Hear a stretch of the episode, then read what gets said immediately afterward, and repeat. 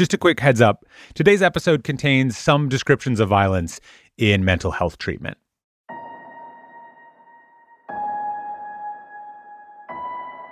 Is the hospital haunted? Well, I've go in and out of these buildings frequently. I've grabbed door handles of doors that are open, a crack, and I know that they're open. And I have had the feeling that somebody pulls pulling the door on the other side. I've had a paranormal smell experience here. I went in an attic of a building by myself. Nobody had been in there for more than a month. And I walked up in that attic, and all I could smell was a woman's perfume. I have no, I can't explain that. What I've come to understand is that there's good energy and there's bad energy. And you do not want to walk out of here and carry bad energy home with you.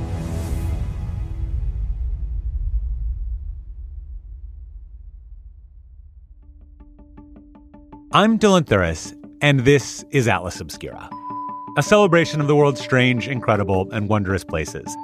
And today we are taking a trip to the suburbs of Boston, to the shuttered, possibly haunted Medfield State Hospital, once known as the Medfield Insane Asylum. It was a place meant to help people with mental health issues, but that wound up doing a lot of harm. After this,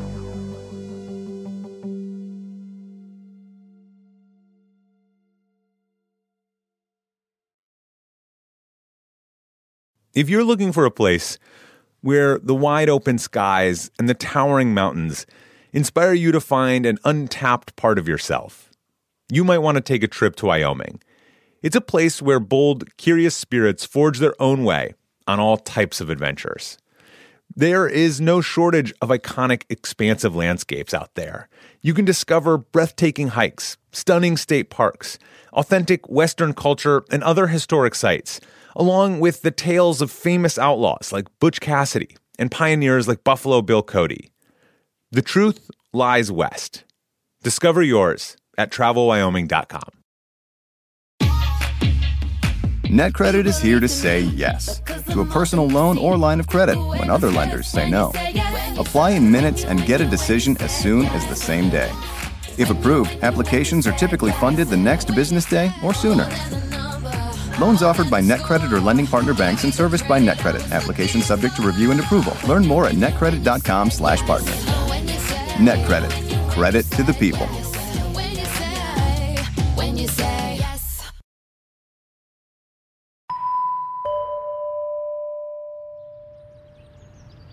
On the outside, Medfield State Hospital looks mostly like a fancy prep school. It's got these big, charming red brick buildings and they're scattered across a vast green lawn. There are beautiful trees growing, and during the day, families walk their dogs, kids run around on the lawn. But inside, things get spooky. The hospital's been closed for two decades. Paint contaminated with asbestos is peeling from the walls, and the creaky floors echo with each and every step. There are spider webs in every single corner. It's so atmospheric that the hospital has been used as a set for movies. This hallway we're in right now is where the um, X Men New Mutants was filmed on the upstairs, and it was there. It was the rooms for each of the mutants. That is John Thompson, or JT for short. He is the groundskeeper at Medfield State Hospital, but he also goes by a different title, the Asylum Keeper. Um, and I'll show you a room a little bit further down the hallway here. It's this room, room number 30. She rolls marbles and the marbles roll backwards. That was filmed in this room on the second floor. JT's been working at the hospital for 20 years. And during that time, he has become something of a hospital historian. I was able to meet a lot of the former staff both psychiatrists that were here and nurses that worked here, uh, and also several patients. The Department of Mental Health also gave me access to files related to the property so I could um, understand it better and kind of understand what happened here at Medfield and also understand why these places don't exist now.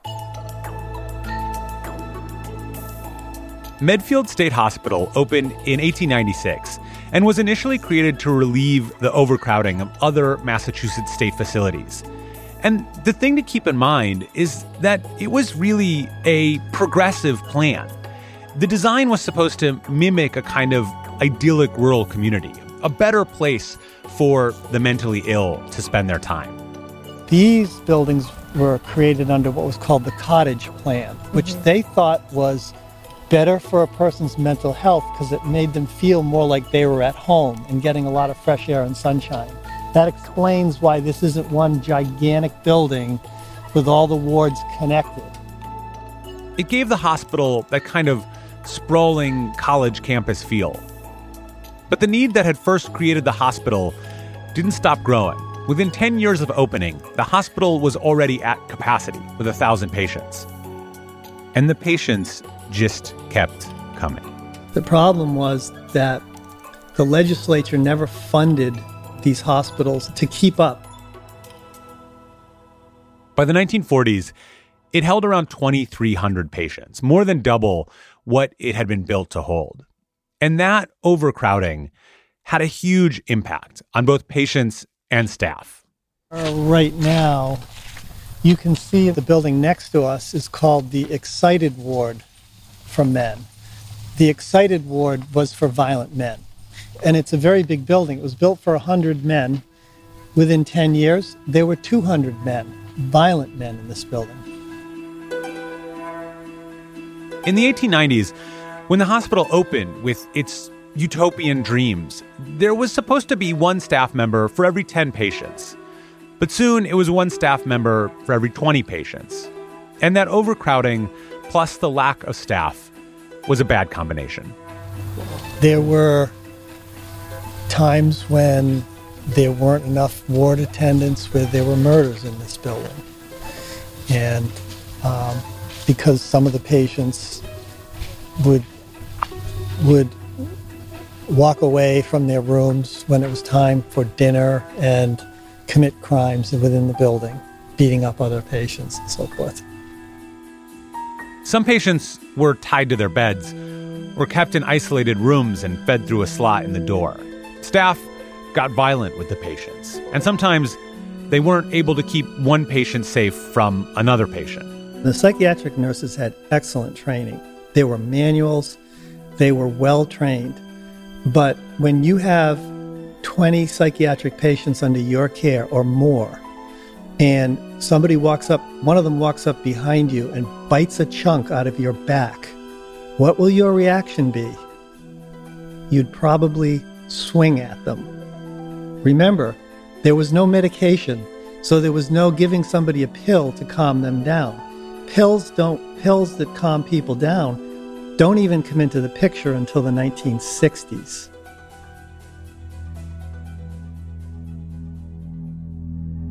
In 1897, a man died of shock after being left in a bathtub of scalding hot water.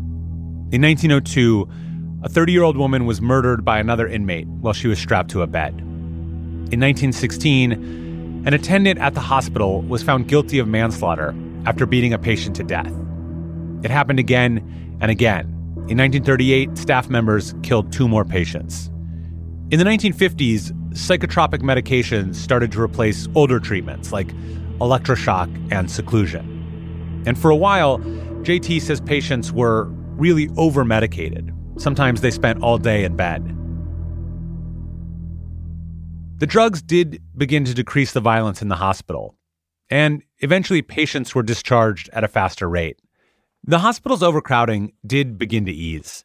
But its population really fell after a wave of deinstitutionalization in the 1960s. At the time, President Kennedy, whose sister had uh, intellectual disability, championed the Community Mental Health Act. He wanted to replace what he called the cold mercy of custodial care with community mental health centers. So instead of being sent away to a big hospital, people could stay closer to home and family. By the time the Medfield State Hospital finally closed in 2003, there were only 150 patients left.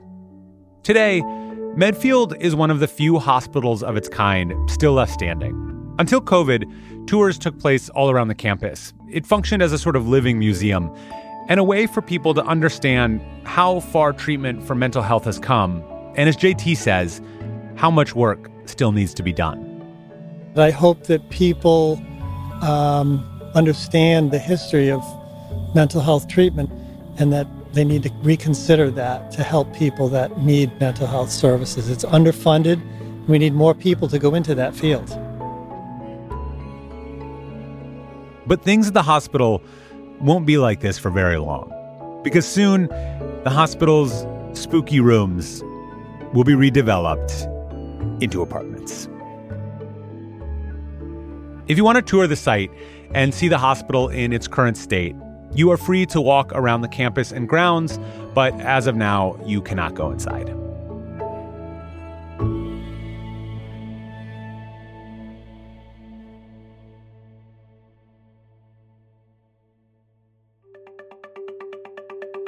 This episode was produced by Chika Okoye. Our podcast is a co production of Atlas Obscura and Witness Docs.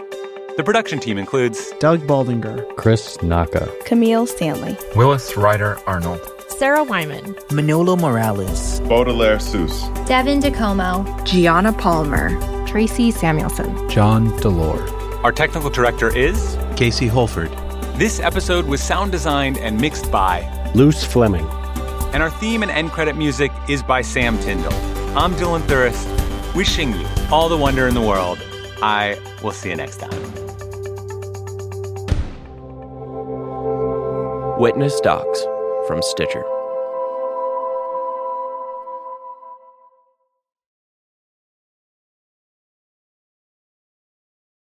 Mom deserves the best, and there's no better place to shop for Mother's Day than Whole Foods Market. They're your destination for unbeatable savings, from premium gifts to show-stopping flowers and irresistible desserts. Start by saving 33% with Prime on all body care and candles. Then get a 15-stem bunch of tulips for just $9.99 each with Prime. Round out Mom's menu with festive rosé, irresistible berry chantilly cake, and more special treats. Come celebrate Mother's Day at Whole Foods Market.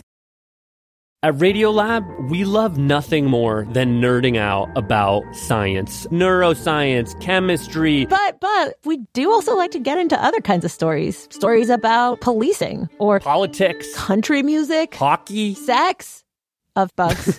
Regardless of whether we're looking at science or not science, we bring a rigorous curiosity to get you the answers. And hopefully make you see the world anew. Radiolab, adventures on the edge of what we think we know. Wherever you get your podcasts.